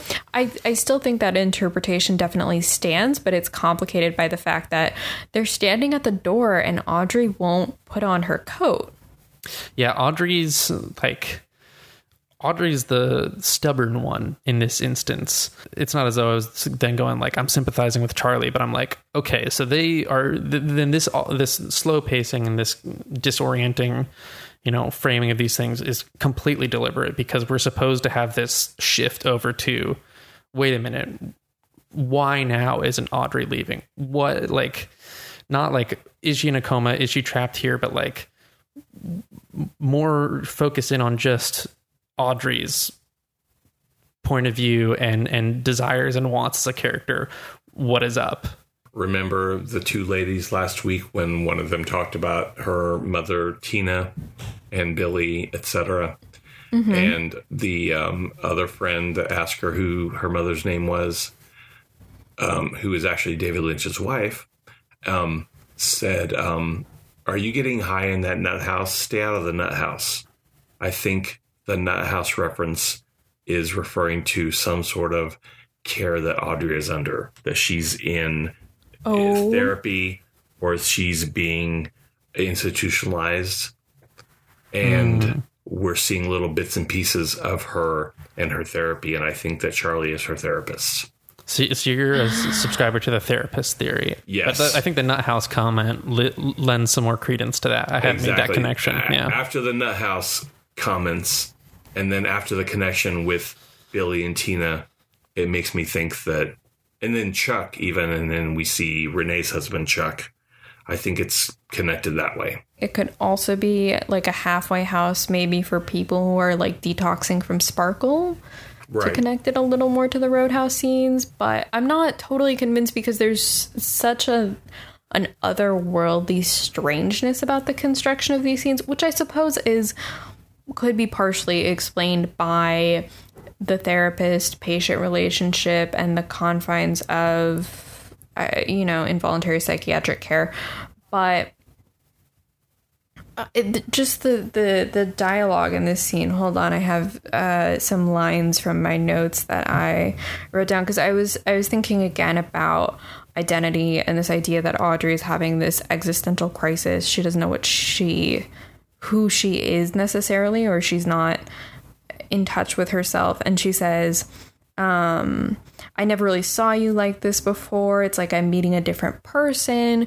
Who are you, Charlie? How can you be like this? Really kind of interrogating the idea of a personal identity and maybe the versions of personal identity that we create that are kind of contingent on the relationships that we have with people or how we want them to be or how we kind of re- create them in our memory. Um, I don't know. That's just been so potent throughout these scenes. And it certainly could be explained by some kind of psychiatric break or sparkle or whatever it is, but you know, regardless, there's there's a strangeness going on there, and I think uh, someone on the Reddit again. This was my first week on the Reddit, so I was like going going through and Going looking deep. at a lot of stuff. Yeah, I was. I don't usually read the recaps, but I had some extra time. I you know, I read AV Club, we know that. But I try not to read too many other opinions cuz I don't want to be stealing people's ideas, but here I am. There someone put together a screen cap of Richard kind of throttling um, his grandmother and Audrey throttling Charlie, and the scenes are framed in the exact same way. Um, which is really interesting. Maybe this idea that there's this kind of rage that um, Richard gets from Audrey and not from Mr. C. I have no idea where I don't either. I don't either. I pose this question to both of you. Do you think we're going to get more Audrey next episode or no? Yes.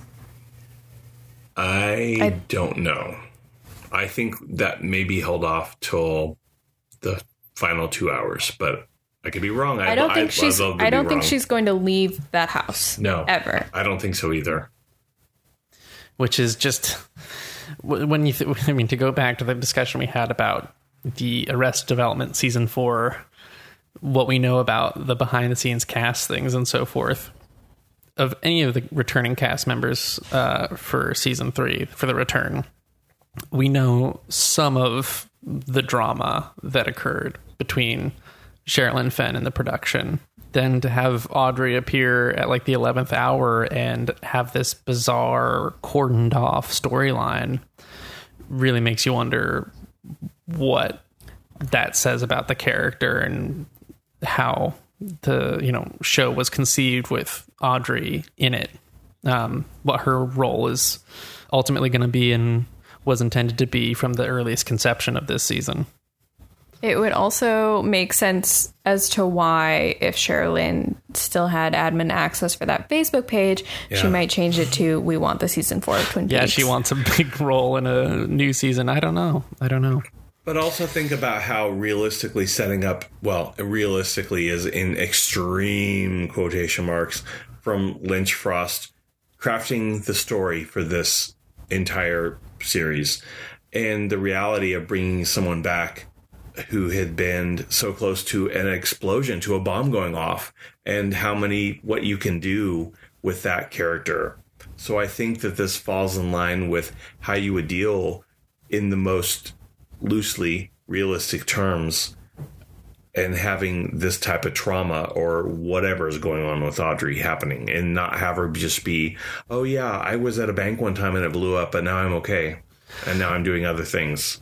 I'll also say this, and this gets back to the conversation about like you know watching the return after it's complete and what that experience is going to be like. But um, as painful as it was, and as much as we made jokes about it and bemoaned it, the tension built by referring to Audrey and not showing Audrey for so long as the episodes were parceled out week after week after week was in its own strange way like the absence was felt and was effective. Um, and then of course the continued delayed you know gratification of getting any answers as to what's up with her continues to i think get under viewers skin like our skin certainly i think. We're we're trying to figure this out but i'm still at a loss. Um I can. Right. I, I, I still felt frustrated at another, you know, one or two points during this sequence because I was like, just get out the door. But you know, that's that's not what it's gonna be.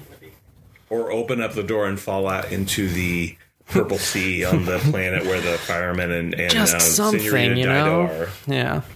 Um, should we talk about the good boy that Ashley and I hold so dear, who's not actually a part of this episode? I was going to um, say, did I miss him? Is he in it? I'm talking about El-P of Run the Jewels, producer of Axolotl by the Veils, the Roadhouse I band. was so happy. I was watching the credits because I was waiting for some kind of valuable information to pop up in the credits as you do. And also because I thought that the Veil song was catchy and I thought it might have been the Black Keys for some reason. Definitely wasn't. And I saw his name and I, it was it was delightful. Yeah, so big, big Run the Jewels fans here. Um, El-P, if you're listening, please come on the show. We'll make whatever co- accommodations we need to to get you on. Talk about your experience producing for the Veils and being a Twin Peaks fan, having you know uh, used a clip from Fire Walk with Me as a lead in to one of your solo tracks. We want to hear about it all. Um, I, there's just something about the word modeling and the way that the guy says it, like makes my skin crawl. Um, but used really effectively, along with David busting out the strobe lights for the veils, um, who, look, who I, I will say look great under the strobes, with Right. Charlyne Yi in Yes. a totally wordless role as the focal point of this week's Roadhouse closer. Ruby. Yeah, uh, Ruby, which is also weirdly the name of the character she plays on Steven Universe. Uh, probably not intentional. Um, then just crawling across the floor and that blood curdling screen cut with the, the shots of the veils. This might be my favorite of the Roadhouse closing scenes so far because it's the one Yes. that just had me going like, what the hell is happening? You know what I connect with, and I have it on my screen right now. Her crawling is just like Dale crawling across before he reaches into the electric socket, and then her And you know what that's is also like, like? Janie E. Okay, but you know what the crawling is also like? It's like Bob crawling over the couch. Bob crawling over the couch, and Sarah crawling down the stairs and through the the living room. just so much crawling that we can connect this to. Something very primal is happening. And then we didn't talk about in the um, Philip Jeffries scene when it showed the jumping man that if you look closely onto the jumping man's face with that that mask, oh, we- the we paper touched mache mask, uh, with Sarah Palmer. Yeah, we touched on it, but Yeah. we just said Okay, that we saw okay. it. And well, I guess to, to revisit that briefly, we'll, we'll just say this quickly. Do we think that that is indicating a connection with Sarah and whatever is behind Sarah's face? Sarah's human mask, let's say. Okay. Yeah. I feel like maybe Sarah is a resident of the room above the convenience store. Hmm. So she just goes home to watch nature documentaries and wrestling or boxing. Sorry, SummerSlam's on the mind, um, and drink Bloody Marys. But she really lives above the convenience store now. Yeah, I think in the sense that she's almost no longer human. Hmm. Hmm. I think she's been so close for so long that now she's been taken over. And anything else we want to say about the Roadhouse before we move on to the most heartbreaking sequence? I think maybe in the show ever. In all the series, yeah, Yeah. there's been nothing like this. Uh, But any anything else before then? I I no, I just want to say I think that the Roadhouse scenes are picking up a lot of steam. As someone who did not mind the Roadhouse scenes at any point, but I do think that using them at the close of every episode made every episode feel like a distinct day because it seemed like hmm. people were ending their nights at the Roadhouse, but it, I think instead it has been like one continuous Roadhouse music festival, which I wasn't getting. And now we can't we can't trust that one day thing. Yeah. Uh, I mean, we, we did see the two Au revoir Simone performances with the same outfits, which yeah. could suggest. I mean, know, I don't, I don't, I don't mean it's literally all one day, but certainly there's been some double stacked lineups yeah, in that there. it's been more compressed. Um, I really want to know if well, th- this wouldn't make any sense, but um, like I really want to know if they play the Roadhouse playlist before each act, and if like maybe the lead in to Nine Inch Nails in Part Eight was just you know an MP3 of ZZ Top and the and J.R. Starr, the announcer, dancing on stage. That'd be great. Or James. I really hope it James is. came out on on stage right before they had Nine Inch Before Nine Nails. Inch Nails, yeah. Yeah, right. Why not?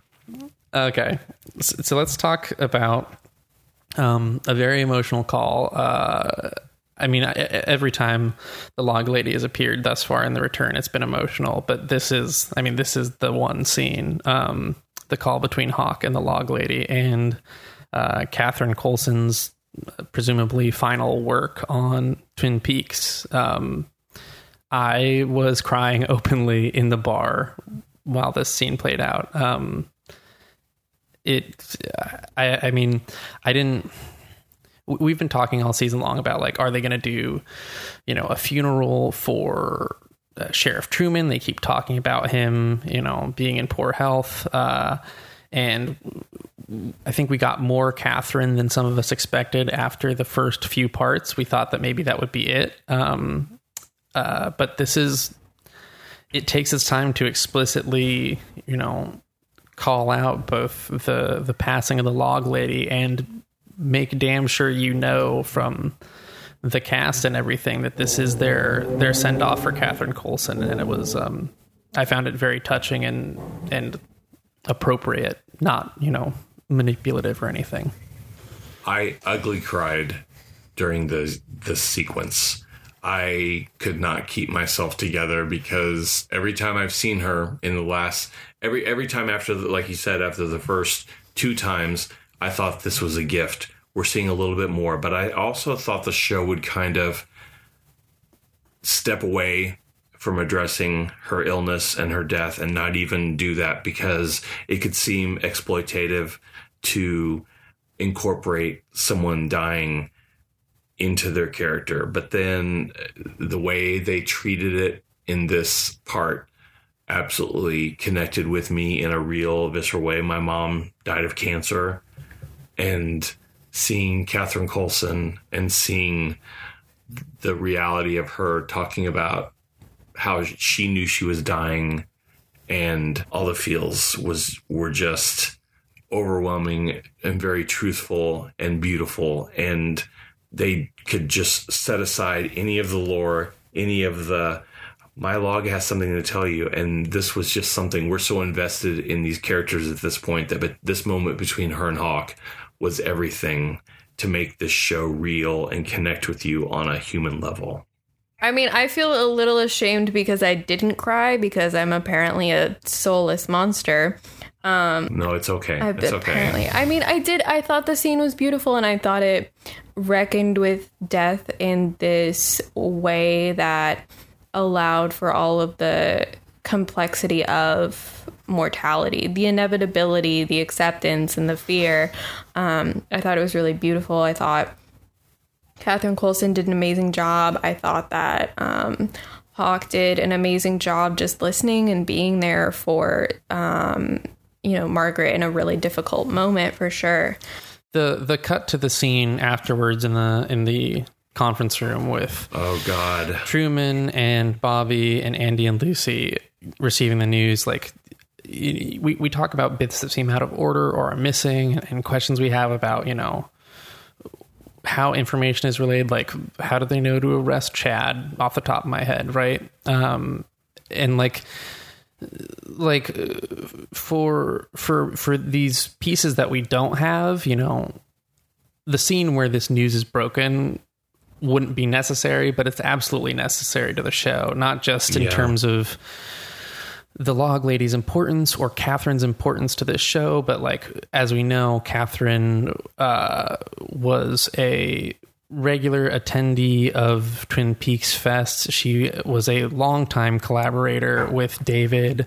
Um, like you could not have had someone with this show who I think it, under these circumstances where it wouldn't resonate more like the log lady is a character who you, when you're introduced to the show if you know nothing about twin peaks you take as a as you know maybe a throwaway joke or a Right. quirky aside who mm-hmm. grows to be not just important to the story but important to the like moral emotional underpinning of the whole thing the, the log lady is in many ways one of the closest characters to the core of what the show is, you know, aside from Cooper and Laura. So to to have that loss and to have it be treated so respectfully, I think was really important to important I think to the return as least as we've seen it thus far being a a valid and worthwhile extension of what the show was in the past. Um, to address that head on. it's it's important to have it actually play out in the story of this of the return. I think that this is crucial. I think that it also plays into what Margaret told Hawk about how the electricity and things are dying. And I think unfortunately that her passing as a soul that's part of Twin Peaks in the community is connected to that.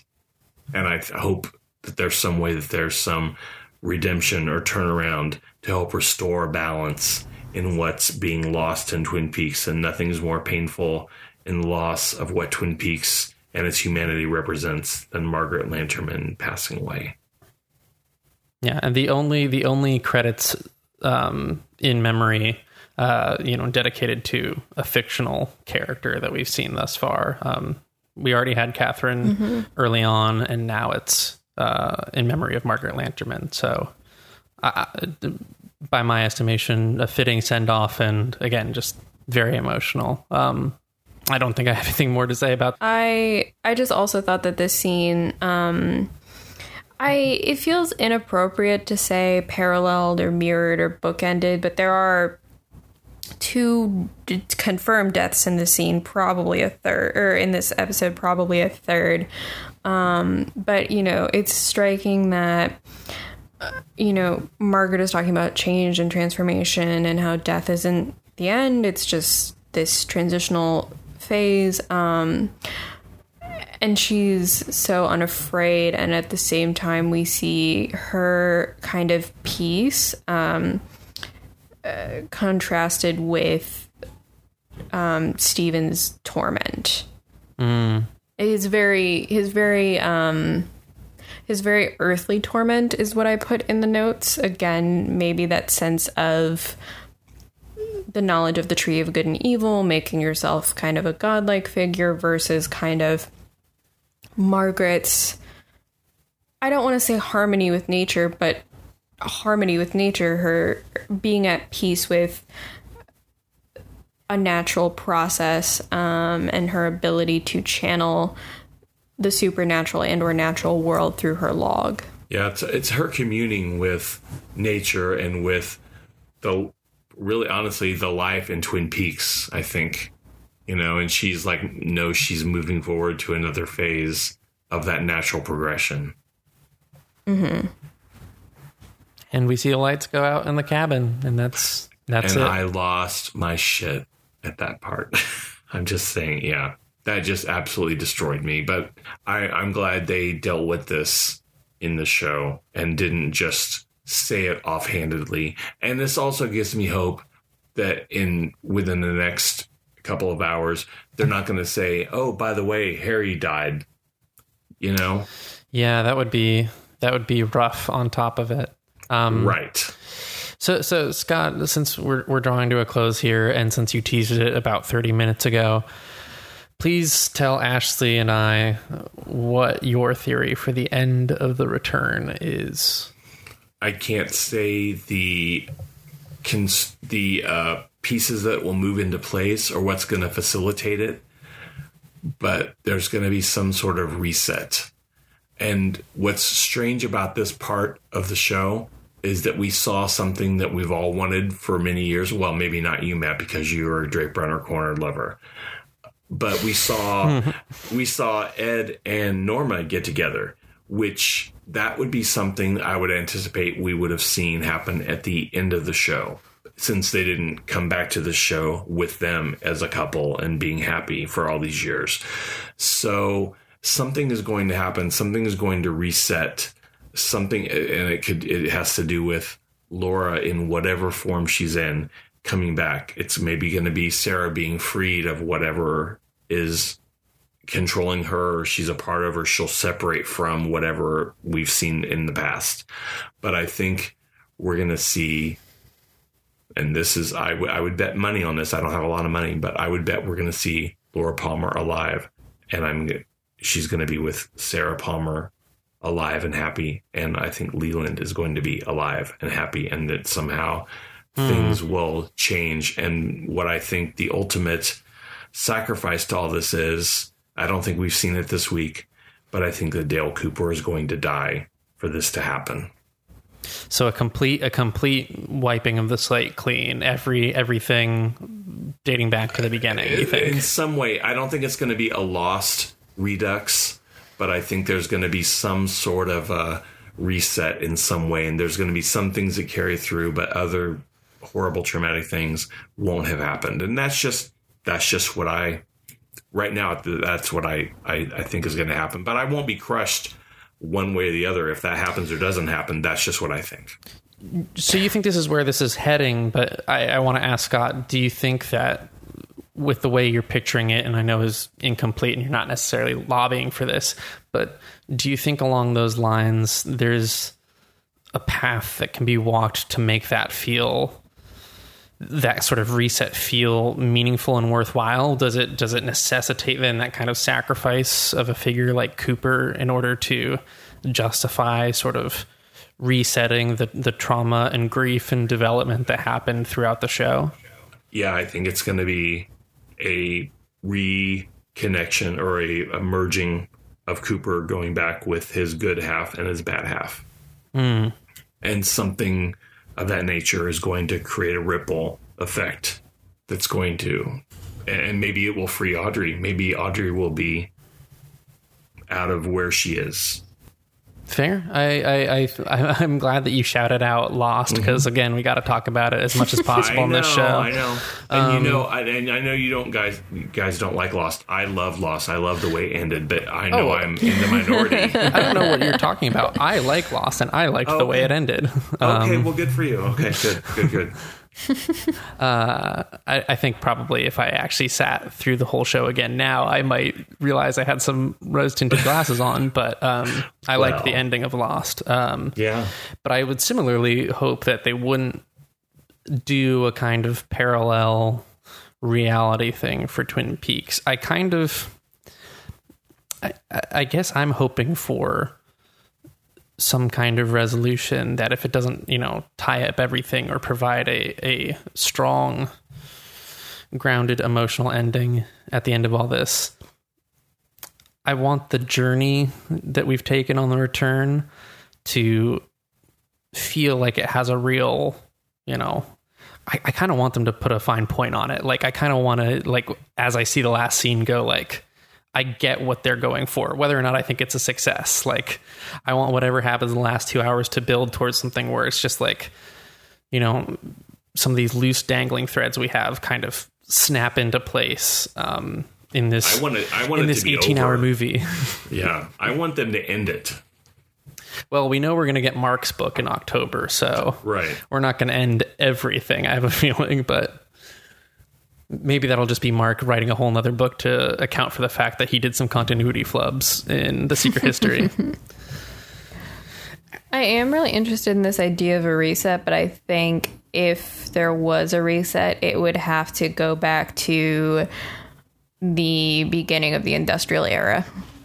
We'd have to go way, think way that's back. the Yeah, reset. I think. Wow. Yeah. At the very least, we have to go all the way back to Pearl Lakes and Leland's encounter with Bob. Like we have to, like Yeah. to, to get some kind of happy ending for that character. We got to go far back, and I think you're spot on. We have to go back further Mm-hmm. now that we've invoked the Trinity tests, and and as you've pointed out, Ashley, like the lodge goes back much further still. Um, To Elise Lewis and Clark. Yes. but I think I think again like when we're talking about the lodges those seem to be natural forces. And I think there is something about the industrial era that has facilitated Bob and given power to Bob. But we'll see if that ends up playing out at all.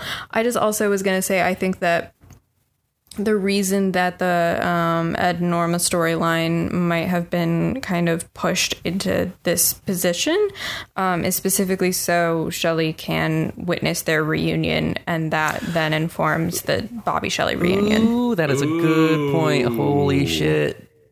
They made a big point of showing that Shelley witnesses that, and then I all I don't like that this is probably going to happen after their daughter was murdered in a That's what I'm thinking domestic violence Yeah. incident. Um, but that's that's why I think that happened the way it did. Interesting. And Yeah. now you got me excited excited. I mean, with those caveats about a Shelley Bobby reunion all over again. it had slipped my mind. I was still reeling from the Ed and Norma union. Ugh. Maybe Um, Helga Helga can be the maid of honor, maid of honor at their wedding. You mean Heidi? Or Heidi, sorry. Who's Helga? Uh, uh, Uh, Hel- Helga is the other character played by Molly Shannon in the original Oh, okay. series of Twin Peaks. uh, this has been a good episode, and I'm glad we. I mean, Scott, I hope you get what you're. you're You know what? I don't want anything out of this except for it to, to end the way it's supposed to end. And the only two people that can determine that is David Lynch and Mark Frost. And I will find a way to embrace it. unless they just really drop the ball. I think I think we're allowed to be mad if it feels like an exercise in futility You know at the end of it all. It- it's it's not gonna it's not gonna suck. It's not. We've gone this far. There's been highs and lows. I've t- told you about my lows with it. I absolutely have faith that we are going to, at some point, either immediately or later, love the way this ends. All right. Well, I'm glad we were able to get you on for one last go around with televised Twin Peaks. I'm really myself not holding out hope for any more. So, Scott, you've been with us uh, since close to the start of the show, and I want to th- thank you for joining us yet again for the return. Uh, about well, almost two years on in. Yeah, two years. Yeah. Well, thank you guys so much. I really love our back and forth. I love you guys' insight and, you know, you guys being relatively new in the grand scheme of things to being in the Twin Peaks versus me, who's been there since the beginning. I love, I told you the first time I was on your show how much I love the fact that Twin Peaks is being embraced and discovered by young people, and that gives me hope that I that this show is going to go on forever. When you guys are old, you're going to hear about young people that are discovering it for the first time and how awesome that is for them and you maybe want to have a conversation with them and talk about what their feels are during that and i think that's the greatest thing that david lynch and mark frost can do is to create something that's going to go on and challenge people and get your minds turning you get your wheels turning and you're really just going to engage in this material and be rewarded when Ashley and I are old, old folks on a climate change ravaged world Yes. that is having its fifth reboot of Lost unleashed upon it with the great great So that's like 15 years from now.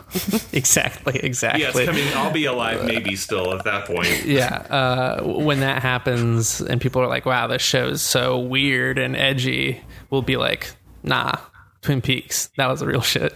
Right. So yeah, so thank you guys again, and I would love if you guys do a wrap up episode. I don't need to be a guest on the whole show, but I would love to like maybe record something and send it to you and give you my two cents worth for when the show is over. So Yeah, I I think that would be really good. I think when you guys do a wrap up, you should have segments from all the people that have contributed and participated with you guys to everyone have a, a say in That's how that's the- a really neat ended. idea. Yeah, Ashley, Yeah. I've been thinking about this. Do you do you have faith in us, you and me? Because right now the plan is that we're gonna do the finale episode, no guests, but like. Right after watching those two hours, Ashley, do you have any faith that we're going to be able to cover it in just like one episode, or do you think we'll need some time to percolate No. and double back? Take, t- take your time. You take your time. We, I feel like we're not going to be able to. I I feel like we're going to react to the finale. I feel like that's its thing, but I think that digesting the series as a whole is another matter entirely. That's going to take a lot more space At than we're going to be able to, to have in that first. You guys give yeah, yourself time. exactly. Well, whatever we end up doing, we'll also probably do an episode about Mark Frost's next book. I, I bring that up only because I do want to bring up the fact that, as I mentioned in our Secret History of Twin Peaks episode, when I talked to Mark Frost at the book signing here in New York, I asked him, Are we going to see more Gersten Hayward? And turns out Mark Frost was in a scene with Gersten Hayward. Mm-hmm. Very true. And I pointed this out on Twitter today, and he did give me one of those likes. So thank you, Mark. yeah. Um, Yeah, and he, thank you, he Scott. Liked, he liked me the other night. I, I posted that I was so happy to see him back at Cyril Pons, and he liked that as well. So that gave me a little feather feather in my cap. Mark, if you're listening, I wish you would stop retweeting Eric Garland. That's all I got to say. Um, this has been Twin Peaks Peaks. Scott, would you like to start out with your with your plugs? My plugs. Um, I am on a podcast with my best friend Kevin, who we've been best friends since the '80s, and it's called "I'm So Sure," and it is about music, mostly music, mostly just two friends giving each other a lot of shit. And we are on iTunes, we're on Podomatic, and you can um, tweet on Twitter at I'm So Sure Podcast.com. I am Matthew Olson. You can find me on Twitter. It's at Matthew Olson. Please spell it right. Um, I do some other shows, and you can find information about those on Twitter as well. I'm going to try to keep it short. You can find this show, Twin Peaks Peaks. It's on Twitter. It's at Twin Peaks Peaks. You can find it on iTunes, where you can leave a rating and a review. You can find our website. It's twinpeakspeaks.simplecast.fm. You can find us on Facebook. I'm trying to remember to post alerts when we put new episodes up on that. Um, and I do want to shout out, of course, Cole Hamilton for doing our wonderful podcast cover art. You can find Cole on Twitter. He is at See Far Enough, and you can find his work on his personal website. It's colehamilton.com. That's C O L L H A M I L T O N.com. Thank you, Cole. Ashley, hit us with those plugs. You can find me on Twitter at Ashley Brandt, where I'm tweeting about why TV isn't feminist and we need to stop trying to make it feminist. Uh, you can also find me on another podcast called The K Hole, a Kardashian podcast, where I get some guests and we talk about the Kardashians.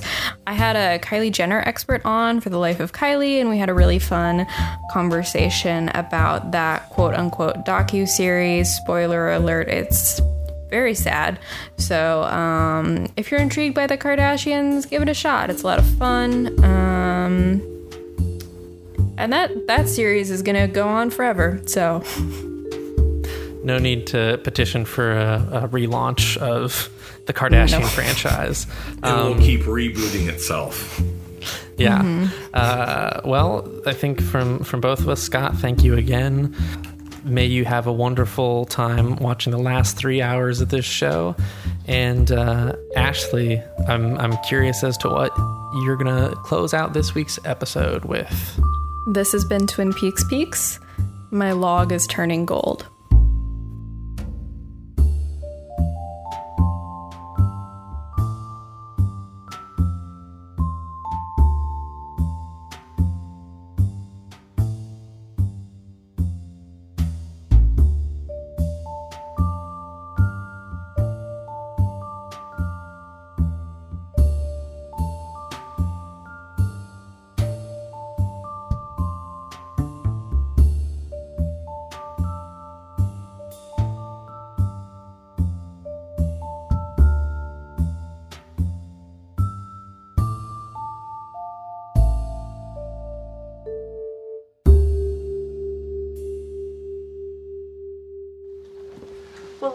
Steep.